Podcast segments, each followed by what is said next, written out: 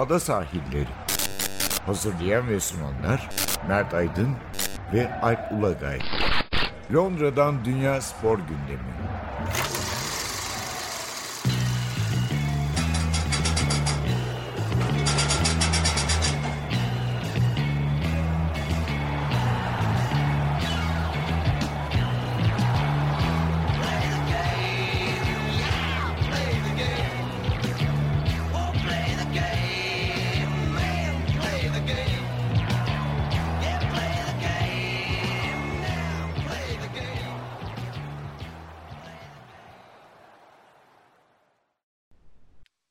Ada sahillerinden merhabalar. Ben Alp Lagay.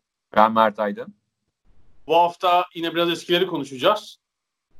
80'lerde kalırız herhalde değil mi? Biraz kulüp futbolu, İngiltere, e, İngiliz Evet. futbolu, e, FA Cup'lar falan ki 80'lerin ortasında bir darbe yiyorlar. Bir bölünme var orayı konuşuyoruz. Belki olimpiyatlara bir uğrarız.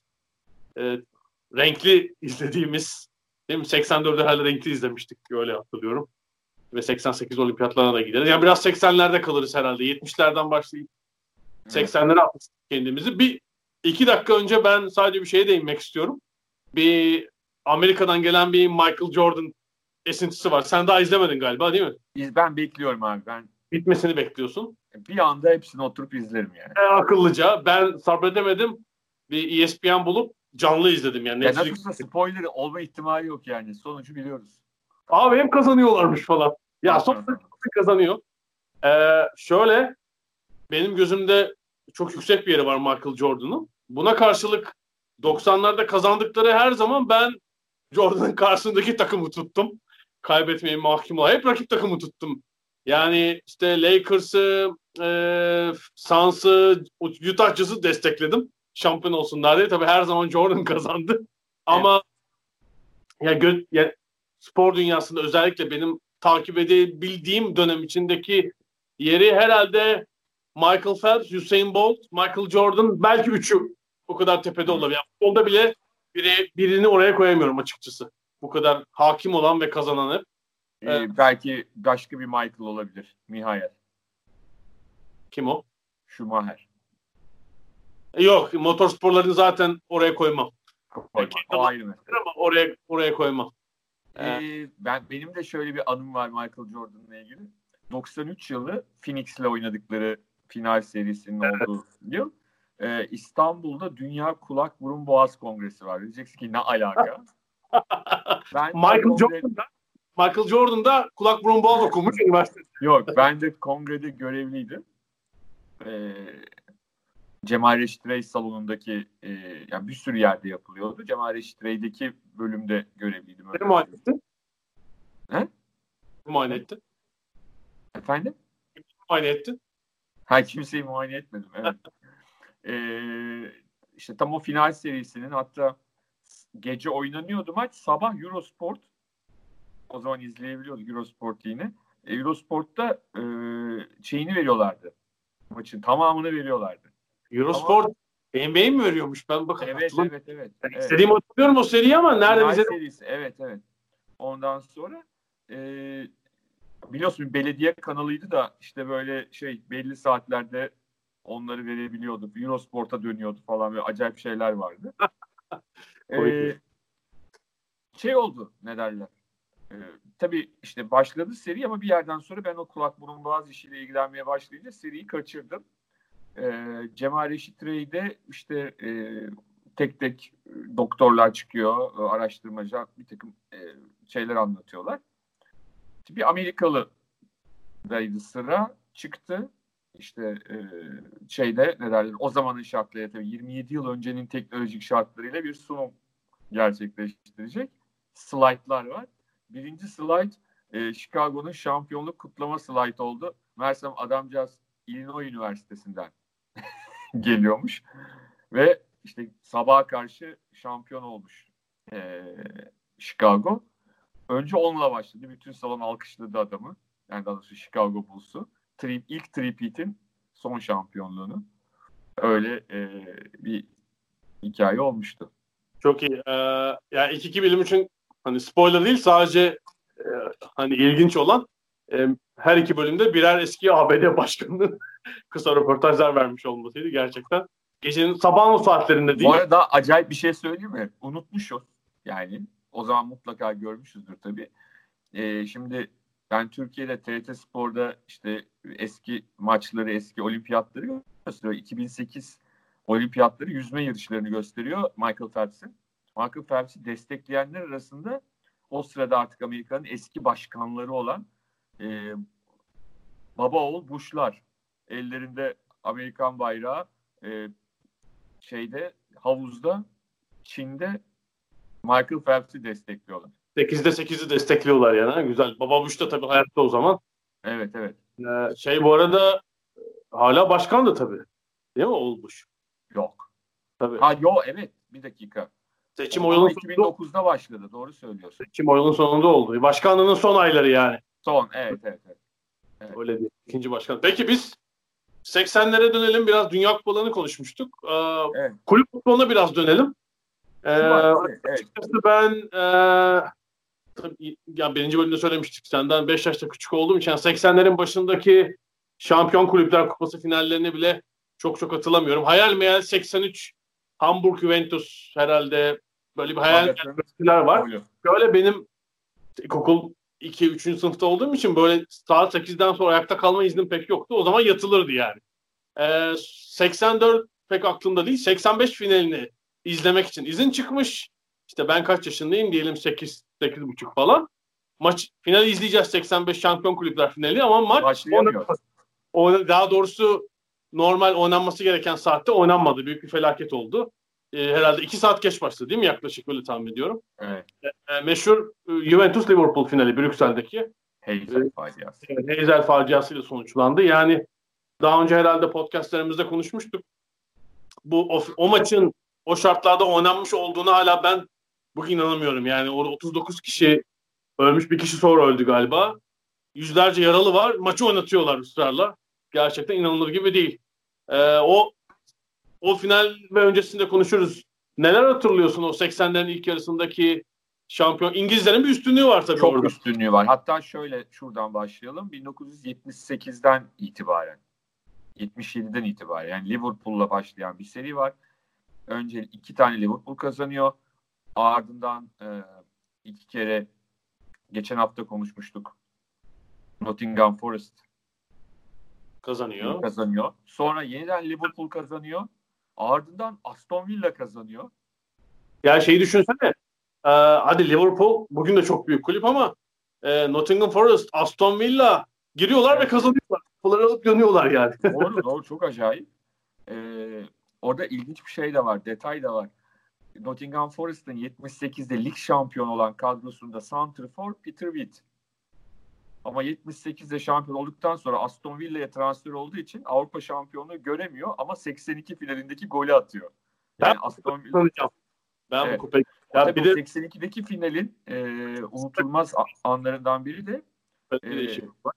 Evet Aston Villa kalecisi Rimmer çok tecrübeli bir kaleci. Maçın hemen başında sakatlanıyor ve 18 yaşındaki Spink ki sonra Spink 100 yıl falan Aston Villa kalesini korudu yani. En son 163 yaşında falandı bastonuna bıraktırdılar. Ee, tabii o zaman çok genç. Spink oyuna girdi Ee, ve sonra işte Peter Witt'in attığı golle. Peki as- o gün Bayern Münih'in hocasının kim olduğunu biliyor musun? Ee, şey Çernay mı? Evet, Hay Çernay daha sonra Fenerbahçe'de. Sonra birçok hocanın olduğu yani Türkiye'ye yolu düşen e, çok kariyerli hocalardan biri. Hatta Evet, var. gönderildi ayrı mesele tabii. Bağlanıp gönderildi. Geldi. Şanssızdı gerçekten çok kötü bir sezona geldi. Yani başka bir dönem gelse belki Doğru. doğru. ciddi bir katkısı olacaktı. Ee, ve 83 yılında bahsettiğin Hamburg Juventus finali var. Ee, Yani nihayet İtalya futbolunun Dünya Kupası ve Serie A'daki yükselişin böyle ilk sinyali Evet. aslında o final. ve e, Magat'ın yani o maçı izleyenlerin unutamayacağı 150 metreden attı yine abartarak söylüyorum. E, maçın hemen başında atıp üstüne yattığı Hamburg'un e, 1-0'lık galibiyetiyle sonuçlanan maç var. Sonra yine Liverpool oluyor 84'te ve 85'te bahsettiğin e, Liverpool Juventus finali. E, Hatırlıyor musun o? Sen izlemişsin de maçı herhalde. Tabii ki şunu bir kere hatırlıyorum. Ee, kulakları çınlasın. Allah uzun ömürler versin. Tansu Polatkan'ın çektiği acıyı hatırlıyorum. Yani e, tek başına dakikalarca ve şöyle de bir durum yok. Şunu da unutmayalım. Şimdi günümüzde e, de kolay bir şey değil. Hani bir, bir saat, iki saat orada boş e, şey konuşmak ama o dönemde internet yok. Hiçbir şey yok. Yani önünüzde hiçbir şey yok. Aşağıdan bilgi gelmediği sürece ne kaç kişinin öldüğünü ne o, ne olduğunu bile bilme şansımız yok. Öyle bir durumda e, çok uzun süre tek başına e, konuşmak zorunda kalmıştı Tansu Polatkan. E, ve tabii olayın aslı da çok enteresan. Yani e, dışarıdan bakıldığında bilmeyenler genelde şöyle zannediyor. Yani İngilizlerle İtalyanlar birbirine girdi. İngilizler İtalyanları öylesiye dövdü kavgada. Yani dersin ki abi İtalyanların hiç mi eli şey topluyordu ya hani aslında ortada bir kavga yok. Çünkü kavga kale, olsa iki taraftan da birilerine zaten bir şey olur. Kale arkasında iki tribün ayıran bir duvar var değil mi? Oradan var. çıkıyor. Ve de e, İngilizlerin özellikle o holiganizmin en üst düzey olduğu dönemlerde biraz da tabii ki e, iki tek attıktan sonra iki tek derken e, şey olarak iki diyorum yani hani o tek bayağı bir tek. Sekiz tek dümen çift dümencili falan ya.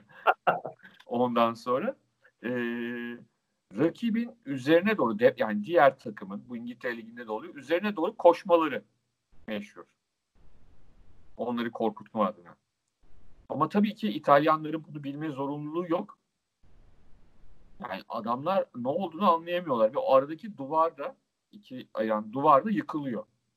Ve tabii burada tabii ki baş sorumluluk Belçika polisinin olayları bir film izler gibi izlemesi. Ve İtalyanlar da sıkışıyorlar. Yani aslında karşılıklı bir kavganın sonucu değil.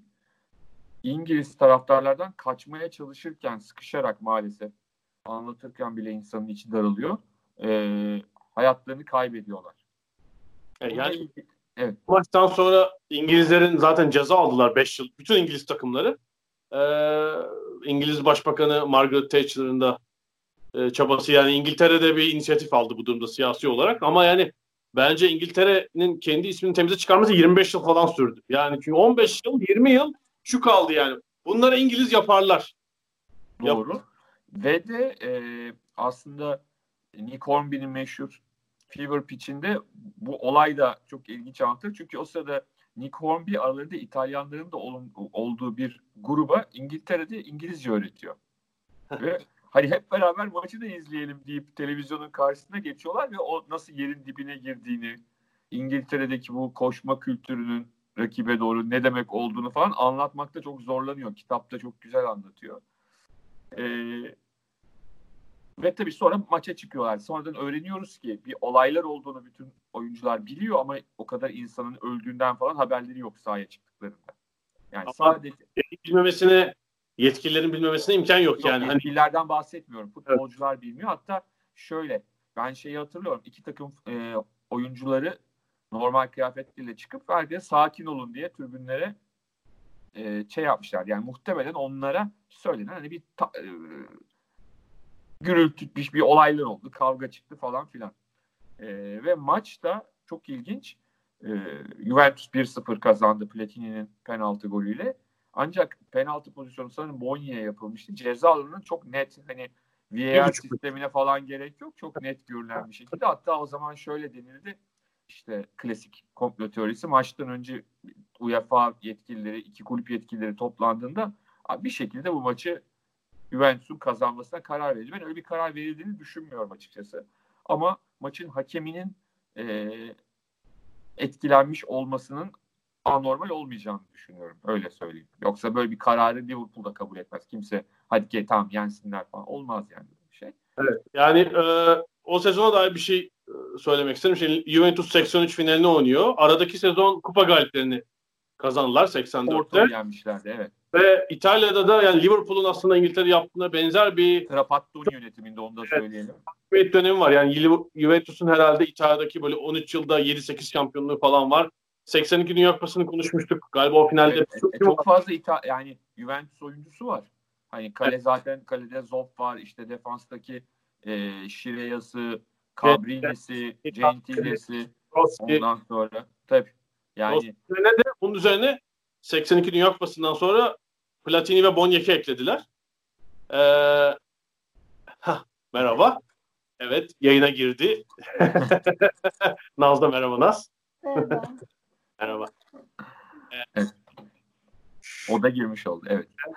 Yani şöyle 82 Dünya Kupası ile İtalya, İtalya Ligi'ni bağlayacağım.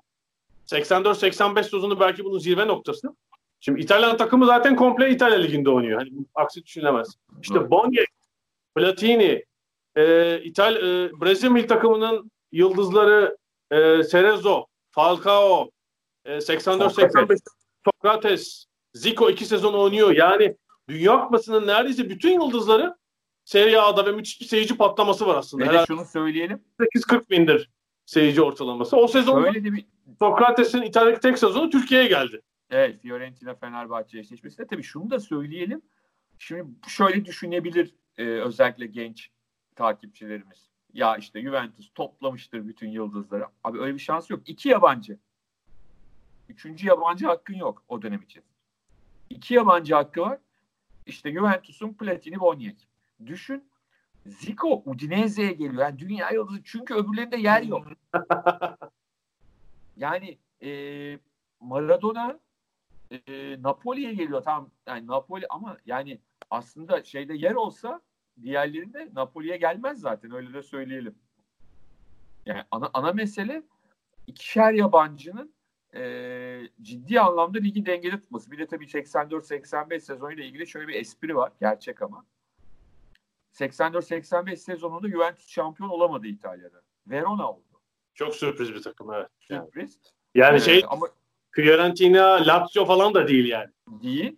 E, ha, o Verona takımında çok e, işte Brigel vardı mesela Alman milli takımı ya da Evet. Larsen yani Larsen ve Brigel e, şeyleriydi yabancılarıydı çok kaliteli yabancılar ama Hellas Verona'nın şampiyon olması kimse beklemiyordu. Ancak İtalya'da hani İtalya Ligi kaç yıldır var diye düşünürsen işte daha yüz küsür yıllık İtalya Ligi'nde hakemlerin 8 yani Evet. lig oynanması düşün. e, İtalya Ligi'nde hakemlerin kura ile birlendiği tek sezon. Evet. Bir sezon sonra kaldırıyorlar o sezon bitince. yani Verona e, herhangi bir ayarlama Şeyi şey düzeltir misin telefonu? Tamamen yamuk kafan çok şeyde kaldı. Kaydı telefon herhalde. Ha. Evet çok sürpriz bir sezon. Yani daha doğrusu lig şampiyonu sürpriz ama dediğimiz gibi yani demin unuttum. Maradona da İtalya Ligi'nde oynuyor tabii 84'ten itibaren. O da oraya tanıyor. Maradona, Zico, Sokrates, Platini, Rossi, Falco inanılmaz bir Serie A var. Avrupa kupalarına İngilizler hakim olsa da İtalya Ligi'nin yükseliş sinyallerini aslında alıyoruz. İşte onun hatta şöyle söyleyeyim e, İngilizlerin biraz da kıskanması bölümünü e, Avrupa'dan atıldıktan sonraki ilk sezon 85-86 sezonu İngilizler ilk defa katılıyor yıllar sonra. E, o sezonun bende şey DVD'si var. E, FA Cup finali. E, 85-86 Liverpool Everton sanırım. Everton çok güzel maçtı. Evet. Evet, Benim evet. hatırladığım böyle net hatırladığım ilk FA Cup finali 3-1 Evet, maçın Güzel. yorumcusu da e, DVD'de yani normal televizyonda Brian Clough. Aha, çok iyi. Ve Brian Clough maçın sonunda diyor ki çok güzel maç oldu diyor. İşte İngiliz futbolunun gerçeği bu. İşte 3 gün önce diyor Barcelona Steaua Bükreş maçını, Steaua Bükreş maçını izledik diyor. Avrupa futbolu henüz bu seviyede değil diyor. Şampiyon Kulüpler Kupası finali bu seviyenin çok altında bir maçtı diyor. Ama Evet, yani o İngiliz ilk sezon e, çok sürpriz alışılmadık bir şampiyon var. Steaua Bükreş penaltılarla bir de maç İspanya'da yani Barcelona nihayet Sevilla'da şeyde- evet. derken e, Dukadam'a kaptırdılar kupayı. Yani ilginç bir şekilde. aslında o penaltılar da 2-0 biliyorsun. Yani hani aslında e, Barcelona kalecisinin de hakkı yeniyor. Yani hani aslında o da çok iyi bir performans gösteriyor ama atanlar hiç atamadıkları için. Ya şöyle hiç penaltı kuralını bilmeden mesela baksan 2-0 mı? O zaman üçer penaltı falan mı atılıyordu diyebilir insan yani. Şunu söylemek gerekiyor. e, başında böyle yasağın ama yasak bittiğinde gördük ki İngilizler o 5 yılda çok şey kaybetmişler. Daha doğrusu Avrupa futbolu çok şey kazanmış. Tabii evet. O da İtalyanlar tabii bir gaza bastılar. Önce yıldızları topladılar. Sonra da e, işte Sakki'nin Milan'ı dönüştürmesiyle beraber bir taktik disiplin muhtemelen antrenman rejiminde de büyük bir değişiklik Ama oldu. zaten şunu söyleyeyim. Yani İngilizler- İtalya Geri döndüğünde e, hatırlarsın Liverpool'da kat- ekstra bir sezon katılamadı. doğru. Sonraki 3-4 sezon işte ne Şampiyonlar Ligi'ne grubuna gruba kalamıyorlar daha. Bırak finale falan gitmeyi. Bayağı yani 10 yıl sürdü o süreç. Herhalde Manchester'ın işte şampiyon olmasına kadar bayağı sıkıntı çektiler e, o seviyeyi yakalamakta. Doğru. Yani e, onu belirtmek lazım. O 5 yıl çok pahalıya mal oldu İngiliz futboluna. Uluslararası rekabetten e, uzak kalmış olmak. Peki e, ben daha işte ilk, bir ilkokul çocuğuyken sen de ortaokuldasın herhalde. Masak bir şey vardı. Süt kupası. yani şöyle oldu. İngiltere Lig Kupası sponsor bulmaya başlıyor. 1980'lerin başında herhalde ve Milk Cup. Süt Kupası ismiyle oynanıyor. Süt Kupası, Süt Kupası. Aslında Lig Kupası finali. FA Cup'tan önce konuşmuştuk yani e, TRT o zamanki TRT onun da yayın hakkını alıyor ve final maçını yayınlıyor. E, ama işte o zaman İngiltere Ligi'nden maç yayını yok. 70'lerdeki gibi işte haftada bir belki Avrupa Kupası maçı. Sana bir soru soracağım. Evet. Wembley'e çıkan ilk Türk kimdir? İlk Türk evet, 1960'larda e, Wembley'de, Wembley- Wembley'de çalışan bir Kıbrıslı Türk. Ha, olabilir tabii de. E, çok ilginç aslında bunun hikayesi de. diye geçer değil mi? Öyle midir? 70'li yılların sonunda e, onu da TRT'den vermiş. Ben hatırlıyorum. Hatırladığıma da çok şaşıranlardan biri o futbolcunun kendisi oldu. Daha sonra 442'da Wembley, eski Wembley e, yıkılıp yenisi ortaya çıkarken biz bir e, Wembley yap, konusu yapmıştık ve ben aradığımda şaşırmıştı. Çok hoşuna gitmişti. Levent Eriş. Ha, harika. O sırada işte bu dediğim 77 yılı falan. 76 Nasıl 77. Evet, evet. İzmir Spor genç takımında oynuyor daha Levent Hoca o zaman. Yani daha 16-17 yaşında. Evet öyle bir şampiyona yapıyorlar. Türkiye e, e, birinciliği gibi ve o kazanıyor. E, Wembley'e gidiyorlar. Sanırım Stepney'di İngiliz milli takımının ikinci kalecisi. E, şey yapıyor ve ilk Levent Eriş o şeyde e, finalde ikinci mi oluyordu, birinci mi oluyordu? Şimdi tam hatırlamıyorum. Ama küçüklüğümüzde o e, hikayeyle şey olmuştuk. Sonra tabii şey esprileri de var. Kulakları çınlasın. Abdülkerim Hoca'nın e, 8-0'lık e, şey ilk yani Wembley'deki 5-0'lık ilk Evet. maçtan önce antrenmanda herkesten önce koşturarak hani Wembley'e çıkan ilk Türk olacağım diye şeye sahaya koşturduğuna dair bir takım iddialar vardı tabii ki. Ya o kadar gol yiyeceksiniz. Ne koşuyorsun? Allah. Ee, Ee, ondan sonra öyle bir hikaye de var. Avrupa'da yasaklı oldu ama yani TRT e, bir süre daha herhalde uzun bir süre daha işte FA Cup finali Tabii tabii tabii. Onlar, onlardan eksik yayınlamaya devam ettiler. Mesela bir podcast'te konuşmuştuk. Yani nedense 87 finali benim zihnimde hiç yok ama 88'de uzatmaya kalan finali çok iyi hatırlıyorum. Yine Liverpool Everton.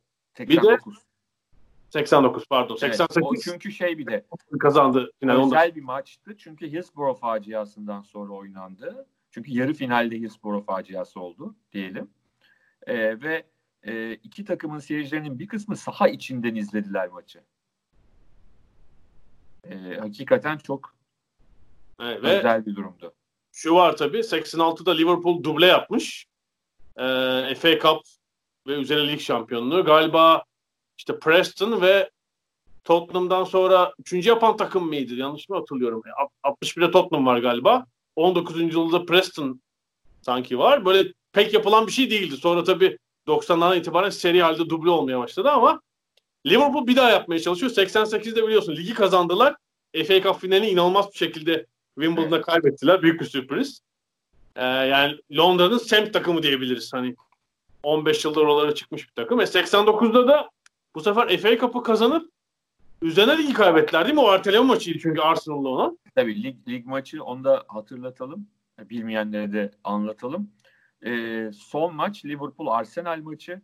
Liverpool Arsenal'in 3 puan önünde ve Maçı aslında. Yani son hafta maçı Evet. değil.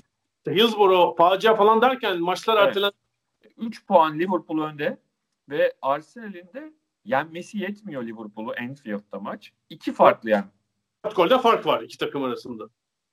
gerekiyor ve işte o maçı Arsenal kazanıyor. Michael Thomas'ın e, son dakikada attığı golle iki farklı kazanıyorlar ve şampiyonluğu Liverpool'dan alıyorlar. Her ne kadar Liverpool bir sene sonra yine şampiyon oldu 89-90 sezonunda ama sonra bir daha olamadı. Şimdi de 30 sene geçti olamaması için her şey oluyor. Tabii e, mesela İngiltere'de bir Liverpool üstünlüğü var. Böyle hatta Liverpool şehrinin bir üstünlüğü var. Yani lig şampiyonluğu mesela Liverpool, Everton, Liverpool, Everton böyle gidiyordu. Everton'ın iki şampiyonluğu var doğru o dönemde. Howard Kendall yönetiminde kalede işte Southall, e, Kevin Sheedy, e, İlker Yasin'in deyimiyle freak doktoru. Onun klasik e, şeyiydi İrlandalı. E, hatta 85 yılında Andy Gray'li Graham Sharp'lı forvet attı. Evet, e, Everton Kupa Galipleri Kupası'nı kazanırken lig şampiyonu oluyor. Ertesi sezon beklentileri şu. Hani Şampiyon Kulüpler Kupası'na katılacaklar. Ki kazanabilirlerdi de. Çok güçlü bir Evet, kadroları evet. vardı. Yani ceza gelince büyük bir hayal kırıklığı. Bir de Lineker'ı transfer ediyorlar golcü olarak falan. Ama büyük bir hayal kırıklığı ve Howard Kendall değil mi o takımın antrenörü? Evet. Howard Kendall için de büyük bir hayal kırıklığı. Yani Avrupa'yı domine edeceğiz derken hiç oynayamıyorlar ve o sanıyorum bir sene sonra İspanya'ya gidiyor galiba antrenör olarak. Lineker de zaten. Lineker bir sezon oynadı Everton'da. O da Barcelona'ya gitti 86'da. Yani İngiliz antrenör, yani Britanyalı antrenörler ve futbolcular için büyük bir hayal kırıklığı tabii. Doğru. 87'de sanırım bir şampiyonluk daha kazandılar. 85 ve 87'de şampiyon oldular. Evet evet 87'de de var. Yani Everton'ın çok çok iyi dönemi. Sonra bir daha öyle bir dönemler olmadı zaten. Ee, buna karşılık hani bu Avrupa'da 2010'larda gördüğümüz süper dominasyon yok ama mesela Almanya'da falan da hani Bayern Münih kazanıyor ama arada bir Werder Bremen oluyor, bir İşte Stuttgart. bence o şeyle de ilgili Alp. Ee, aslında Türkiye için de özellikle 70'lerin sonuyla birlikte 80'lerin ortalarına kadar Trabzonspor'un olduğu dönem aslında büyük takımlarla alttaki takımlar arasında maddi açıdan şu andaki farklar yok. Takımlar dengeliler. Dengeli oldukları için de sonuçta şampiyonlar her sene değişebiliyor ya da işte çok iyi olan takım bile 2-3 kere kazandıktan sonra bir şekilde e, şampiyonluğu kaybedebiliyor. Bu bence e, çok çok önemli bir şey. Şimdi o dengeler özellikle 90'larından sonra, 90'lı yıllardan sonra bu dengeler sadece bizde değil Avrupa'da e, net bir şekilde ortadan e, kalktı ve belli takımlar her ülkede e, çok ciddi maddi açıdan çok ciddi şekilde farkı açtılar. Tabii yani Türkiye'de düşünürsen 80'lerin tam ortası her sezon bir şampiyon var yani. Trabzon üstü Fenerbahçe, üstü Beşiktaş, üstü Galatasaray. Yani Galatasaray Beşiktaş da o uzun süre şampiyon Yani olamadı. transfer rekorunu e, Anadolu takımlarının kırabildiği dönemler. Yani ben şeyi hatırlıyorum. Şey, Rize Spor Aha. Erzurum Spor'dan transfer rekoru ya- kırarak 6 milyon liraydı galiba. Osman Denizci'yi transfer etmişti mesela. Ya da işte e, Tam bu- Hasbi Menteşoğlu nasıl bir yatırım yapmıştı yani? tabii o daha sonra da daha öncesinde yine mesela Fenerbahçe'nin e, şampiyon takımında yer alan çok özel oyunculardan biri Bulgar Mehmet'ti. Aha. E, Mehmet Hacıoğlu. Şimdinin genç milli takım hocası. Öyle değil Ya o da hala Fenerbahçe'de daha mı çokmuş? O lakaplara ben nedense şeyim yani. Çok sev- Bulgar Mehmet Tavşan Mustafa. Evet. Bu, Bulgar Mehmet Denizli Spor'a transfer olmuş ve ciddi paralar. Ya işte Fenerbahçe'nin 80'lerin başında Fenerbahçe'nin yine 78'deki şampiyon takımından 5 oyuncu falan. Ya bunlar da milli oyuncular yani. Sakaryaspor ikinci ligde ikinci lige gittiler. Bu aslında İngiltere'de de çok gördüğümüz bir şey. Keegan'ın Newcastle'a gidişi falan gibi. Anlatabildim mi? Yani aslında o dönemlerde alt ligle üst lig arasında da maddi dengeler aslında çok anormal noktalarda değil. Şimdi düşündüğümüzde yani düşünsene şimdi şu Galatasaray'ın işte geçen yıl şampiyon olan kadrosundan iki sene sonra 6 oyuncunun ilk 11'inden alt ligde bir takıma şampiyon oynayan bir takıma transfer olması mesela. Çok acayip bir şey yani. Baya fantezi şey yani işte. Yani aynı ligde- ligden bahsetmiyorum. Yani aynı ligde Evet. altlarda bir takım var ya alt ligde şampiyonluğu oynayan bir takım. Ve dediğim gibi bu adamlar öyle sıradan oyuncular değildi yani.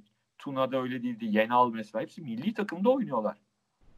Milli formayı giyen oyunculardı. Ama çok yani o biraz da dediğim gibi e, maddi açıdan işte Cruyff mesela Amerika'dan gelip Levante'de bir sezon oynamışlığı var. İspanya ikinci liginde. Yani Cruyff kulüp bulamadı mı diyeceksin. Mümkün değil böyle bir şey yani. Ama sonuçta şey ne derler yani e, dönem çok değişti. Çok rahatlıkla söyleyebiliriz bunu. Evet, yani e, şeyde de herhalde bu İngilizlerin olmaması, İtalyan hakimiyetinin tam başlamaması yani o 80'lerin ikinci yarısında özellikle yani sürpriz şampiyonlar var. Yani Stoke Avrupa şampiyonu oldu.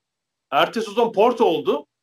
Aslında Porto hakimiyetinin başlangıcıdır o Portekiz'de. Sonra PSV oldu. Üzerine bir de e, benim hatırladığım en çirkin şampiyonlardan. PSV Eindhoven 1-1-0-0, 1-1-0-0. Ama yani Guseding'in takımdaki ilk sezonu falan PSV tarihinin en büyük başarısı. Tabii O şu, Sonra şu, ertesi sezon Milan'la artık İtalyan serisi başladı. Tabii. Bir de o zaman e, seri başı olmadığını da hatırlayalım. Yani mesela e, Maradona'nın Napoli'si 87 şampiyon oldu 87. Bir sezon sonra ilk turda Real Madrid'le eşleştiler. Tabii ya zaten şeyi düşün. 80-88'deki Real Madrid İngiliz takımları yok. Birinci turda Napoli. ikinci turda Porto son şampiyon. Çeyrek finalde Bayern Münih. Önceki sezonun şampiyonu. Yarı finalde PSV Eindhoven. Yani zaten ne olabilir başka? Bu kadar şanssız kura olur mu?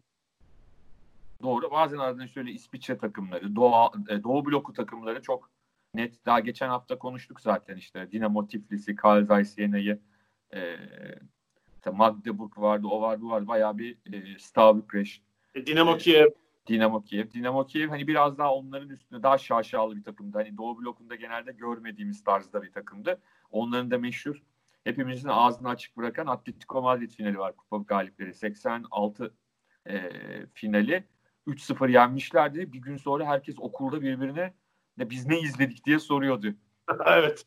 Yani Bayağı ve de Lobanovski'nin Dinamo Kiev'i Aragones'in Atletico Madrid'ine karşı e, maçıydı. 3-0 ki Atletico Madrid takım çirkinlikler falan da yapmıştı Atletico'lu oyuncular maç sırasında ama hiç yani böyle hani mekanik bir şekilde tak tak tak zaten o takımın tamamı e, hani istisnasız tamamı milli takımda oynuyordu zaten. Hatta 12 Evet. oyuncu sanırım. Yani şu- kadrosu Tasaya 12 bir koy. Kaleye Dasaev'i koy. Dinamo Kiev'i çıkar sahaya. Bir Dinamo Kiev'in kalecisi yedek milli takımda yedek kalıyordu. Diğerleri hemen hemen hepsi işte Yevtushenko mesela Dinamo Kiev'de arada bir giriyordu. Milli takımda ilk 11'de oynuyordu falan böyle hani e, şey Lobanovski de kendince bir takım şeyler yapıyordu. Tabii meşhur 86'nın ilk maçı e, Macaristan maçı Sovyetler Birliği. Çünkü o maçın şöyle bir önemi var. E, 86 Dünya Kupası öncesinde gazetelerde bir haber çıktı işte bilmem ne nerede hatırlamıyorum şimdi. E, İsviçreli bilim adamları değil ama birileri bilgisayar üzerinde o zaman bilgisayar üzerinden demek sanki bir kesinlik ifade ediyordu. Yani bilgisayar üzerinden çok fantastik bir şeydi. Ama bilgisayar şöyle Commodore 64 ile yapmışlar Bir hesapları. şey muhtemelen. İşte yaptılar ve Macaristan dünya şampiyonu çıkıyordu. Çünkü Macarlar Detari, Esterhazy. Böyle bir istersen bir ara verelim ben Macarları sonra anlatayım. tamam. Tamam. Ee, evet. Bu bir ara verelim sonra devam edelim. Tamam.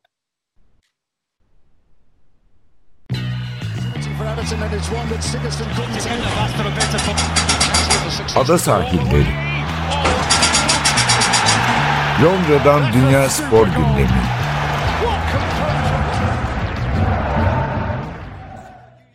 Ee, Sovyetler Birliği Macaristan maçı neden önemli? Bir kere Sovyetler Birliği Macaristan Fransa aynı gruptaydı. Bir de e, Kanada vardı. Hani e, o turnuvada da ilk kez grup üçüncülerinin en iyi dört grup üçüncüsünün bir üst tura çıkma gibi bir durumu vardı. Hani bu gruptan üçü de çıkar. Kanada'yı hepsi farklı yener. Kendi aralarında da artık berabere mi kalırlar? Biri birilerini yener mi falan diye düşünülüyordu. Ama öyle olmadı. Sovyetler Birliği Macaristan'ı bayağı e, yendi yani. Hani 6-0. öyle böyle değil. Yani hani şöyle olur bazen de ne bileyim atamaz atamaz bir taraf öbür taraf ne gelse atar. Öyle olmadı yani. Sovyetler Birliği bayağı hani biyonik takım e, Macaristan takımını sahaya çıktığına pişman etti. E, ve bundan sonra kalan bölümde e, Macarlar Fransa'ya yenildiler. Kanada'yı yendiler ama tabii o 6-0'ın averajının altından kalkmak mümkün değildi ve üçüncü olmalarına rağmen hani en kötü iki ikinciden biri olarak Macarlar bir üst tura çıkamadılar. Belki de onlar için. Şeyi atlatalım yani. 3 puan sistemi yok o zaman Dünya Kupası'nda 2 puan sistemi Tabii var. iki puan. 2 beraberlik alan bazı takımlar Macaristan önünde kaldı. Tabii averaj. Kuzey İrlanda galiba. Macar elendi. Ben de o akşamla ilgili anım şöyle. Ee, babam gazeteci ve Cumhuriyet Gazetesi'nde çalışıyor. Eskiden gazeteler İstanbul'da Cağaloğlu semtindeydi. Biz Suadiye'de oturuyoruz ve hani herhalde gazeteyle ilgili bir şey gecikti. Ve maçın başını kaçırdı. Eve geldi. 10. dakika falan maç 2-0. Ve çok kızdı. Ya dedi iki tane gol oldu kaçırdık. Tabii iki, iki ile kalmadı Sovyetler. Dört tane de attılar. Keyifli bir 80 dakika izlemişti o zaman. Bir de tabii o zamanlar şöyle bir mantık vardı büyüklerde. Ben onu görüyordum yani bazı tanıdıklarda. Ne? Futbolla çok ilgili olmayanlar bile Dünya Kupası olduğunu seyretmek isterlerdi mesela. Normalde maç seyretmeyenler bile. Çok e, ilginç yani.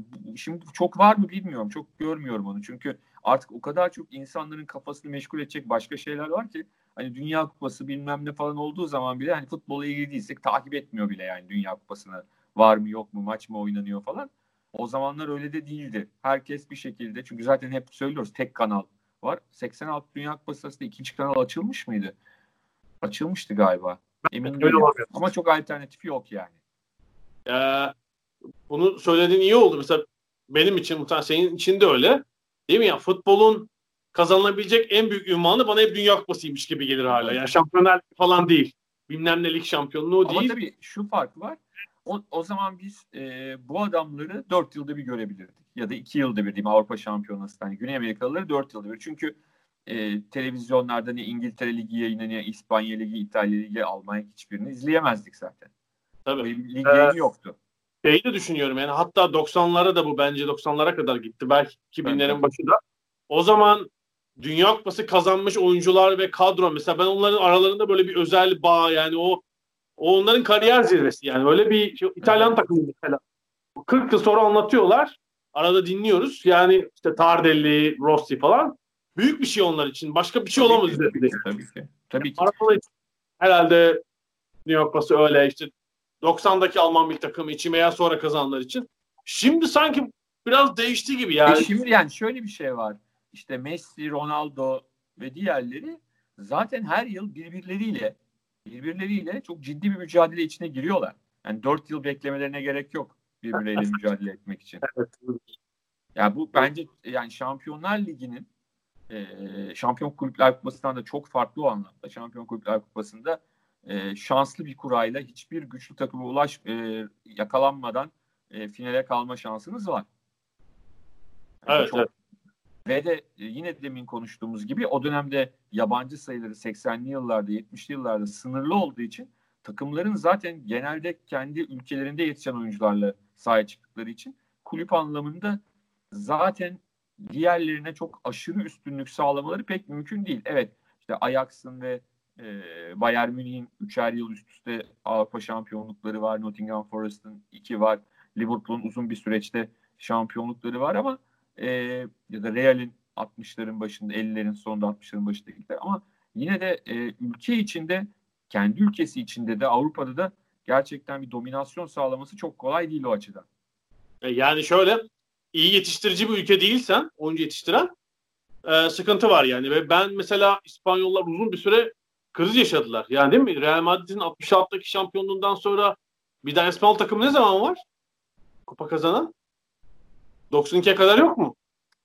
E, yani şeyde yok. Şampiyon kulüplerde yok tabii. Kulüplerde. Yani mesela İspanya iyi bir yetiştirici değildi o zaman. Milli takımı da kötüydü. Çok sıkıntı çektiler. Sonra gerçekten iyi bir yetiştirici ülke olmaya başlayınca tablo değişti yani. Barcelona ile başlayarak. Peki e, futbol kısmını konuştuk. Biraz da olimpiyatlara geçelim. 84 ve 88 o zaman bir de şey değişikti. Şimdiki gibi değil. Aynı yılın başında kış olimpiyatı olur.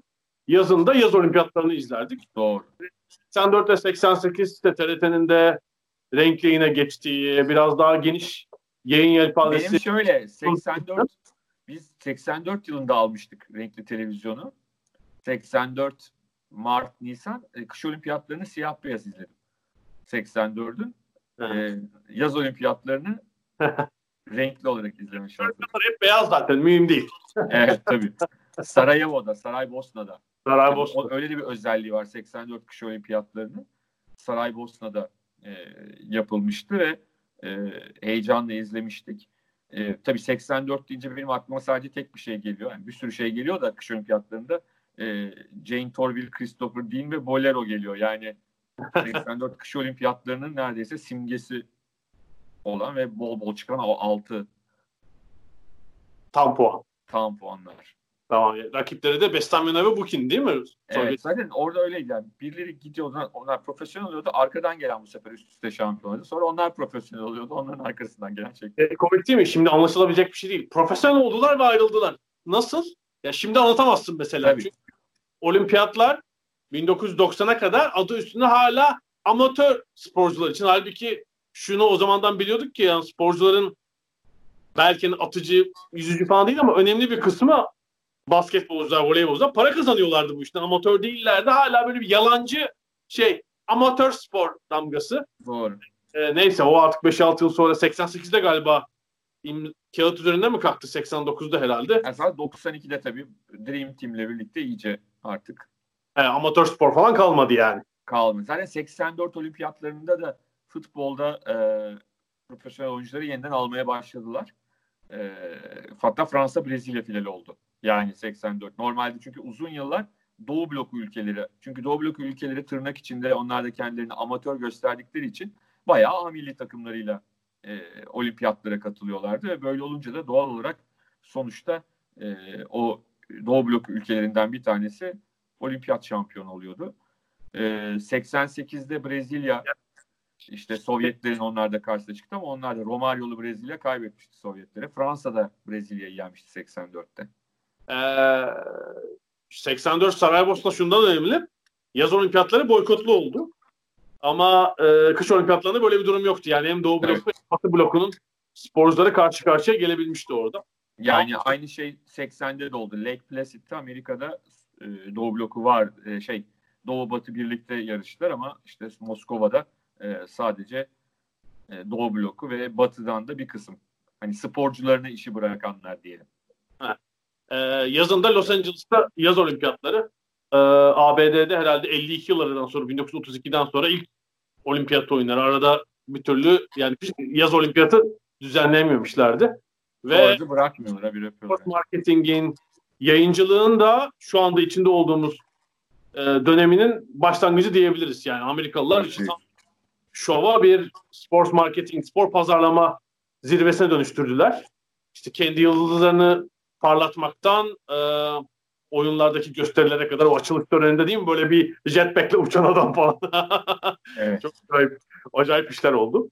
Tabii Ee, o da saat olarak aslında kolay değildi yani belli yaşlarda olduğunuzda çünkü e, Amerika'da olduğu için gece çok geç saatlerde de vardı ama genelde biz hani özetleri ve de işte akşamüstü olan e, yarışmaları daha rahat e, izleme şansına sahip oluyorduk.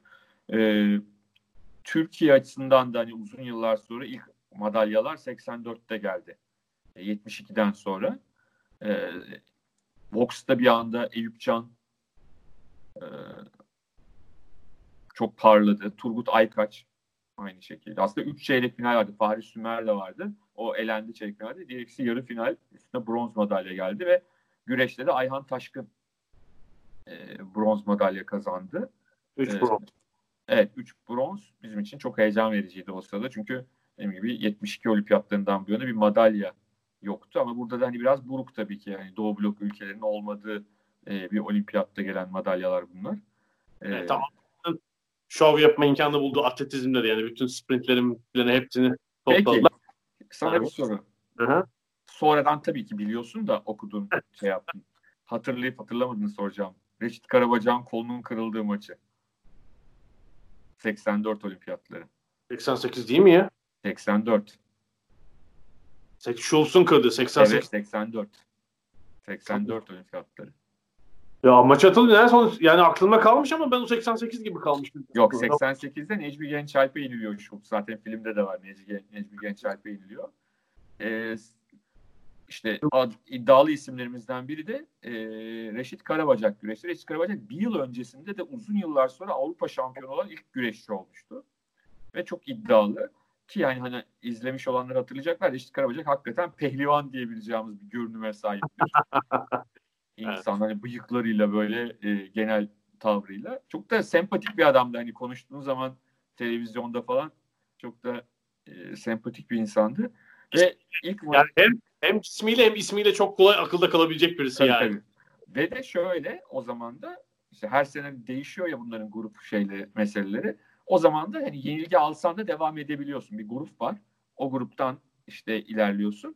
Ve ilk maça da e, Amerikalı Schultz'la karşılaşacaktı. Bu Fox Catcher filmini izleyenler Schultz'u hatırlayacaklardır. Anlatılıyor.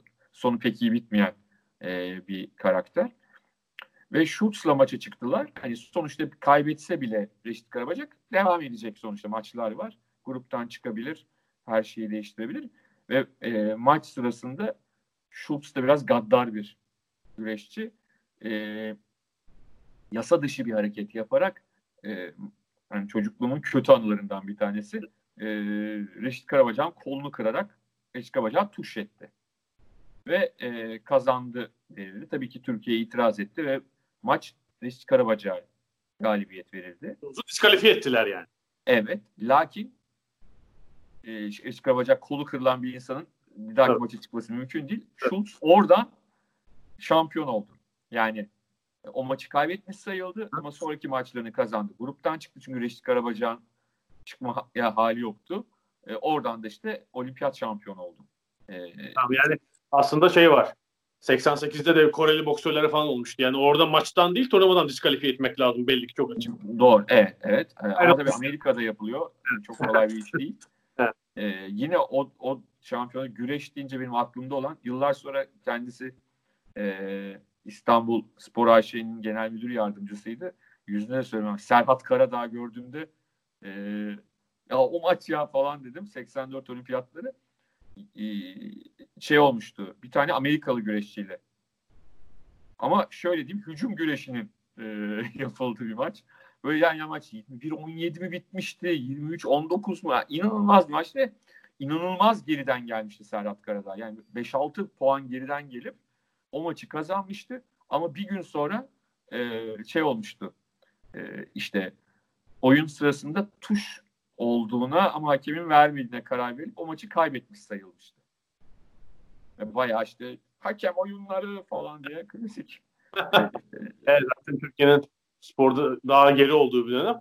Ee, bende de şey çok komik oldu. Tabii atletizm falan heyecanla izliyorum. İşte Carl Lewis, Mary Decker'ın düştüğü yarış, Zolaba, Edwin isimleri biliyorum ama mesela Decathlon konusunda çok hakim değilim o zaman. Şöyle bir şey oldu. Evdeyim ve e, babam yok herhalde işte. E, bir yarış var. E, Britanya formalı bir adam koştu ama gerilerde aslında. Yarışı kazandı ve sevinmeye başladı. Ben de Hatta diyorum dünya acaba, rekoru bile kırmış olabilir. ben de diyorum acaba tur mu bindirdi? Ee, babam telefonda sordu. Yarış neydi? 1500 metre diyorum. 1500 metrede tur bindirimi olmaz diyor. Sonra anladım ki o Deli Thompson ve erkekler 1500 Decathlon'un son yarışı. Ee, Zavallı yani, Jürgen Hinksen. E, Deli Thompson herhalde yani 7. 8. olsa bile dünya rekoru kırarak galiba e, olimpiyat şampiyonu. Orada tabii saat önemli. Hani yaptığı saat yani kaçıncı bitirdiğinden öte izleyici, e, dinleyicilerimize, izleyicilerimize anlatmak için söylüyorum. E, yani bitirdiği derece ve rekabet ettiği kişinin bitirdiği derece arasındaki puan farkı önemli. E, o rahatlıkla e, Daily Thompson. Tabii ki o dönemki dekatloncular da şimdikiler arasındaki vücut şekil farkları da korkunç. Yani o dönemdekiler e, hakikaten e, nasıl diyeyim hani dünya vücut geliştirme şampiyonasına katılmış katılacak hissi veren e, kişilerdi. Çok iri yarı ve çok kaslı görüntülü. Bir de üstüne hepsi bıyıklıydı çok ilginç bir şekilde. evet. Inksen de öyle, Deli Thompson da öyle. Bu arada Deli Thompson e, bizim öyle çok uzak değil.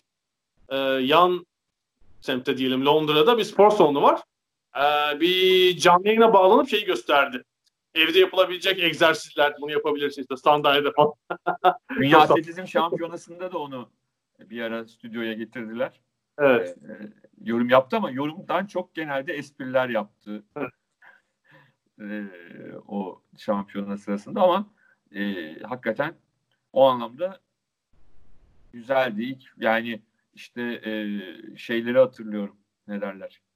E, dediğin gibi Carl Lewis yani 84 olimpiyatları deyince herhalde asıl akla gelen kişi yani 4 altın madalya şeyin e, Jesse Owens'ın yaptıklarının bir tekrarı. E, ki hani şunu da biliyoruz Doğu blok ülkeleri olsaydı da muhtemelen bu 4 de de altın madalya. Belki uzun atlamada bir rakip bulabilirdi ama onun dışındakilerde banko zaten hani. Evet. Zaten biliyorsun altını 8.54'e atlayınca kaç? 2-3 atlayışı yapmıyor değil mi? 2 atlayış mı yapıyor? Tabii tabii bir de son atlayışını yapıyor. Yani bayağı bu genelde çok sevilmez e, karakteriyle de yani gerçekten e, Carl Lewis'in mesela Bolt ondan çok farklı. Yani Hüseyin Bolt ben hep ona halkın da şampiyon. Yani her zaman iç içedir ama Carl Lewis biraz burnu büyüktür. Biraz snobdur. E, ve o tip şeyleri de yapar. Yani ya kardeşim ben hani böyle seyircinin işte o kadar para vermişler. Benden bu kadar atlayış bekliyorlar. Yok. Başında atlar. Kazanmışsa bir daha bir de sonunda gösteri atlayışı bitirir. Çünkü o zaman o şampiyonlarda rakipleri de pek fazla yok yakınında. Ee, ama bir fark var ya ikinciyle. Peki şeyi büyük. hatırlıyor musun? Sana bir soru. 84 olimpiyatları 100 metre finalinin bronz madalyalı ismini. o madalyayı da geri aldılar mı sonra ya? Onu da aldılar değil mi? Aslında ben çok olabilirler ya. Yok, 80 geriye dönük 8 yıllık dereceni sildiler. Galiba onu da aldılar. Yani aslında Evet. Ben Johnson'dı. O zaman yani Carl Lewis'le boy ölçüşmesine 1-2 yıl daha var ama bronzu boynuna takmış. Ee, benim atladığım 88'den geriye dönük de, diğer derecelerini de sildik, sildiler diye hatırlıyorum ama. Yani o arada o ilk önde silinenler o kadar önemli ki yani orada artık olimpiyat üçüncülüğünü bakmamışım yani bilmiyorum hani çok.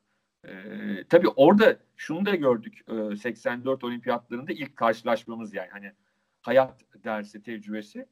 Ee, olimpiyatlardan kısa süre önce Calvin Smith dünya rekoru kırdı 100 metrede.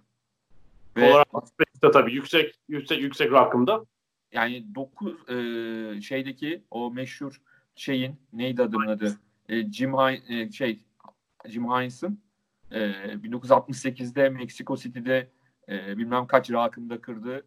E, 9.95'i 9.93'e indirdi. E, ama olimpiyat oyunlarında sadece bayrak yarışında yarışabildi. Çünkü Amerika seçmelerinde ilk üçe giremedi. ya yok mu bunun bir olur yok mu hocam demiş. Olur yok işte. Yani Yok. o zaman hani vay be falan olmuştuk yani hani nasıl bir şey. Dünya rekortmenisin değil mi? Yani bir anca Amerikan seçmelerinde olur herhalde. Tabii. Yine 84'te e, olimpiyatlarda kadınlar için atletizmde iki yeni dal maraton ve 400 engelli. 400 engelliyi e, şey kazandı. E, kadının adını bir anda. Mutavakkel. E, Navalny Mutavakkel kazandı Faslı.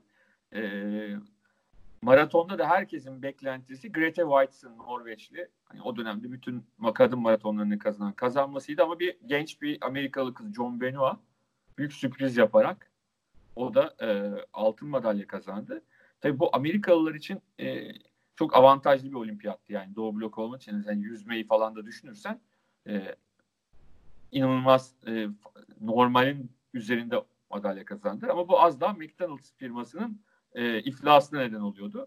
Onu da açayım. E, McDonald's olimpiyat sponsorlarından bir tanesi. Yani e, Amerika'nın kar etmesini sağlayan bu olimpiyatı düzenleyerek sponsorlardan bir tanesi. Şöyle bir kampanya başlatıyor olimpiyat öncesinde. Diyor ki gelip menü alanlar bir de kura çekiyorlar ve bu kurada bir şey çıkıyor. Mesela atıyorum işte olimpiyat maraton kadınlar maraton. Saklıyorsun onu. İşte bir Amerikalı orada bronz alırsa bilmem ne menüsü alabiliyorsun. Gümüş alırsa bilmem ne, altın alırsa ne?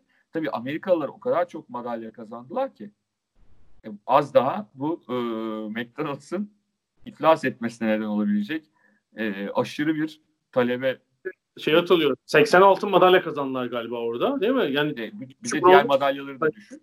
Evet. E, yani normalin üzerinde bir sayı. McDonald's biraz pişman olmuş galiba. Hani o şeyi hesaplayamamışlar. Şimdi biliyorsun bir süre önceden tahminler falan çok daha iyi yapılıyor. Tabii bir de bir ismi de söylememiz lazım. Adı Türkiye'de çok bilinmez. Amerika'da çok bilinir ama çünkü daha sonra Beyzbol Ligi'nin de yönetimini ona verdiler. Pete Uberroth. Uberroth evet. Ee, bu olimpiyatta organizatör, organizasyon komitesi başkanı ki da, bu başarısından ötürü dediğim gibi hani e, rütbesi yükseltildi ve bütün beyzbol liginin yönetimini ona verdiler. O kadar e, büyük bir takdir kazandı Uber ve hani bir çeşit gelecekte hani mesela hani e, Yunanistan'ın falan onu örnek almadığını tahmin edebiliyoruz herhalde. Daha sonra batan e, olimpiyat yapıp batan şeylerin. Ama Amerikalıların tabii başka avantajları da vardı. Onları e, en net bir şekilde kullanmıştı diyebiliriz.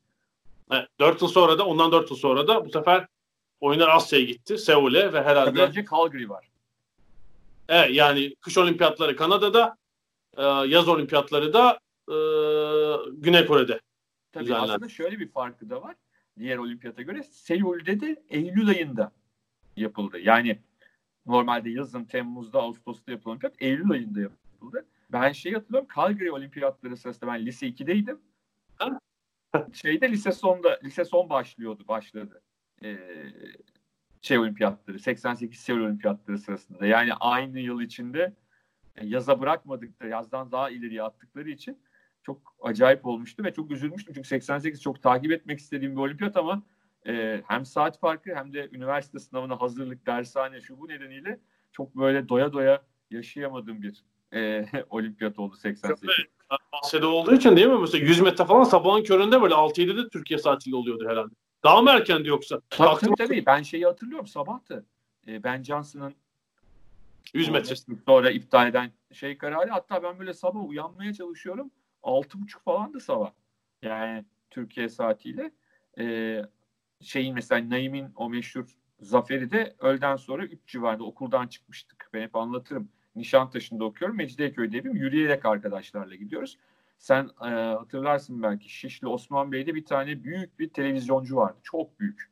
Böyle onlarca televizyon olurdu. Bütün hepsinde Naim Süleymanoğlu'nun silkme müsabakasını biz topluca orada seyretmiştik. Eve yetişemedik. Her yeni mi veriyormuş hepsinde? Ve de hakikaten e, sokaklar bomboştu. Hani şimdi fantazi gibi geliyor. Hani bize anlatırlar ya biz hatırlamayız çok onu. Ya Kaçak dizisinin son bölümünde İstanbul'da kimse sokağa çıkmadı.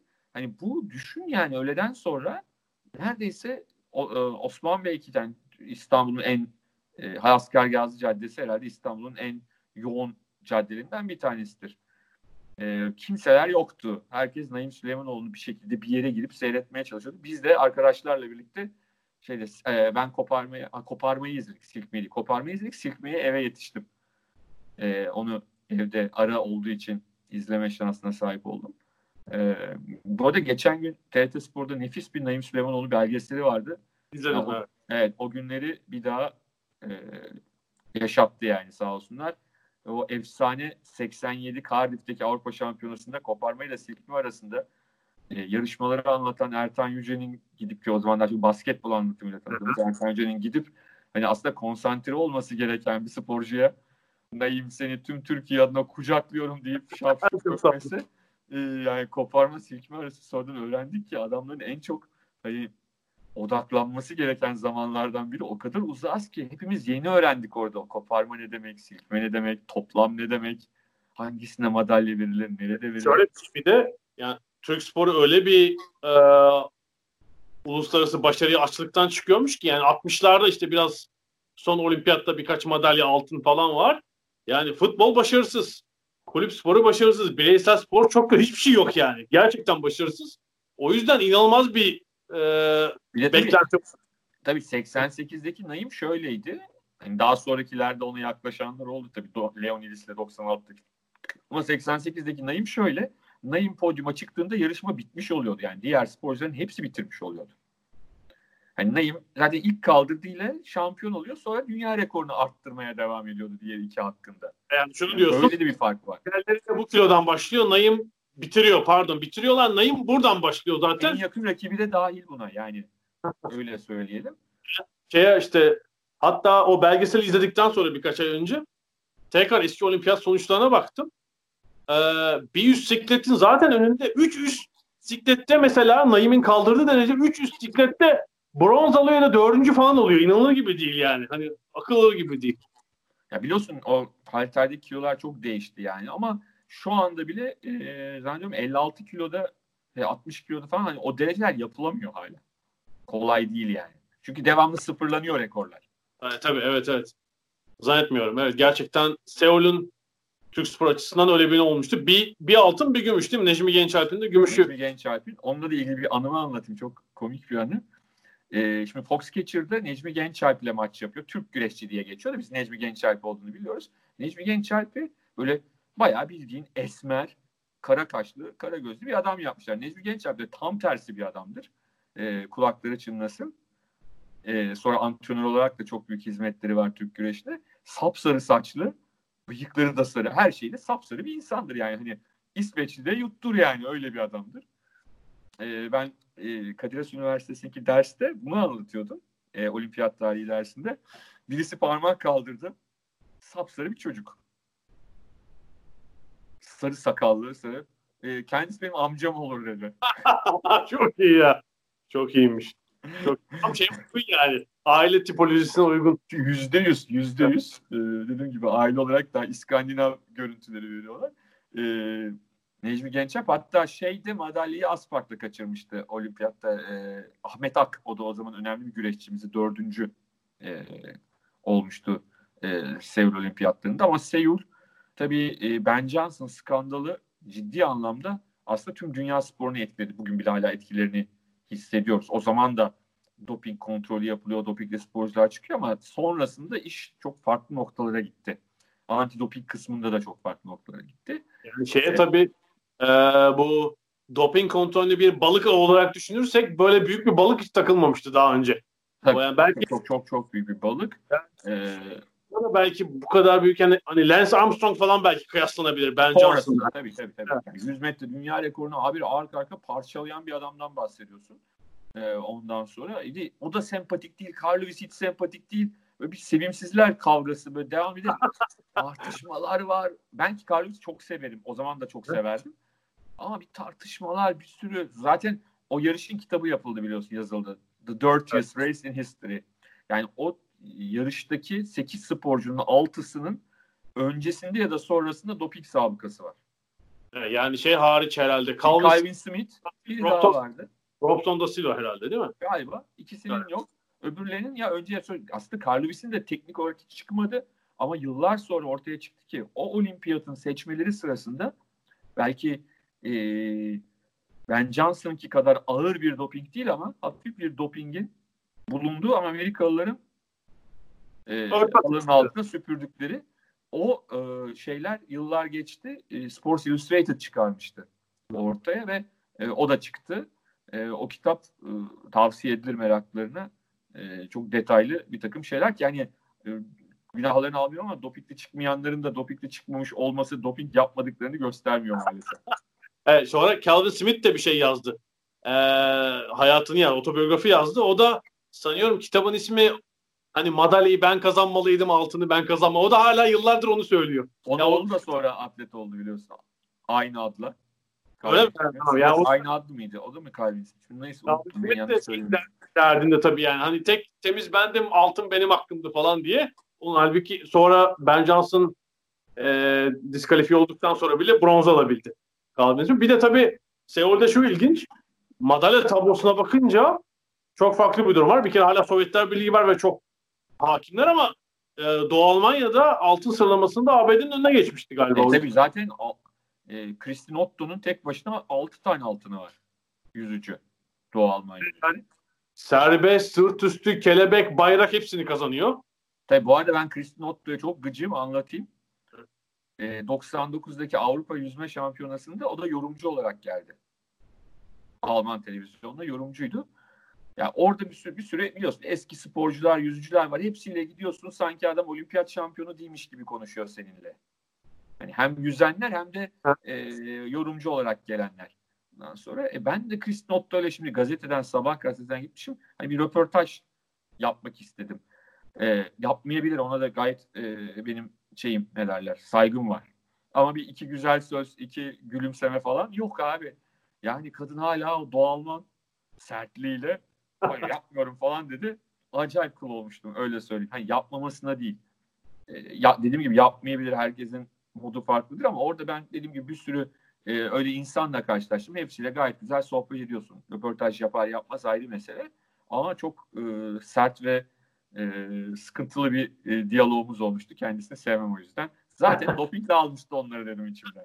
evet yani e, başka olimpiyatta böyle hani bir iki halterci falan dışında böyle e, Ben Johnson gibi olay yaratacak yakalanan birisi yok ama sonra yıllar sonra öğrendik ki Doğu Almanya'da bayağı sistemli bir devlet dopingi söz konusuymuş ama işte 17 milyonluk ülke o zaman madalya sıralamasında e, ikinci sıradaydı. İnanılır gibi değil. Doğu blokunun işte başta Sovyetler ve Doğu Almanya üzere olmak, olmak üzere ciddi bir ağırlığı vardı. Mesela işte İngiltere'de Büyük Britanya diyelim bayağı geri plandaydı bu madalya açısından. Ee, Fransa, İtalya, İtalya pek parlak değildi. İşte Güney Kore ev sahibi olduğu için ilk defa biraz çok madalya almıştı. Ee, Türkiye ise sınayimle gülebilmişti. Herhalde 80'lerde böyle kapatırız. Ne dersin? Bir şey var mı aklında başka 80'leri bitirirken? Ya çok şey var da devam ederiz istersen ya. Bu bitmez yani. Evet. Tamam. Bugünlük istiyorsan bugünlük e, de bir nokta koyalım. Ha, böyle koronavirüs sporu engelledikçe ki öyle gözüküyor. Son gelen bilgiler de herhalde e, böyle büyük umut vardı. Bu sezonlar tamamlansa falan diye yavaş yavaş darbeler geliyor. Herhalde bu sezonlar yarım kalacak. Futbolu öyle gözüküyor. Bence bitirecekler de bitirme işi birazcık uzun sürebilir. Yani öbür sezonlar geç başlayabilir. Ben hala o mantığın daha doğru olacağını düşünüyorum. Yani bir şekilde bu sezonu bitirip çünkü öbür sezon tekrar söylüyorum öbür sezonlar daha henüz planlanmadı. Yani öbür sezonun kuralını sen şimdiden atıyorum böyle olsun diye söylemiyorum. Tek devreli lig usulü olacaktır. Uyduruyorum çabuk bitsin diye. X, Y, Z diye ayarlama ve e, kabul ettirme şansına sahipsin. Çünkü dediğim gibi şey değiller. Yani başlamamış bir şeyde kural yeni kural koyabilirsin ama şu anda başlamış. Bu durumda şunu düşünemiyorlar. Yeni sezonu yarım sezon yaparsan orada e, kazancın yarıya inecek. Yani bunu hesaplamıyor takımlar herhalde. Bu her sıradan bir sezonmuş gibi gelirin olmayacak ki. Evet. Yani bir, ciddi bir kayıp olacak. Yani bence bu sezon mevcut sezonu silip yeni sezonu nasıl kurtarabiliriz ona bakalım. Neyse bunu Bazen Liverpool'lara bunu anlat. beklesinler. Ee, peki bugünlük de teşekkür ediyoruz. Gelecek haftaya kadar görüşmek üzere. Görüşürüz.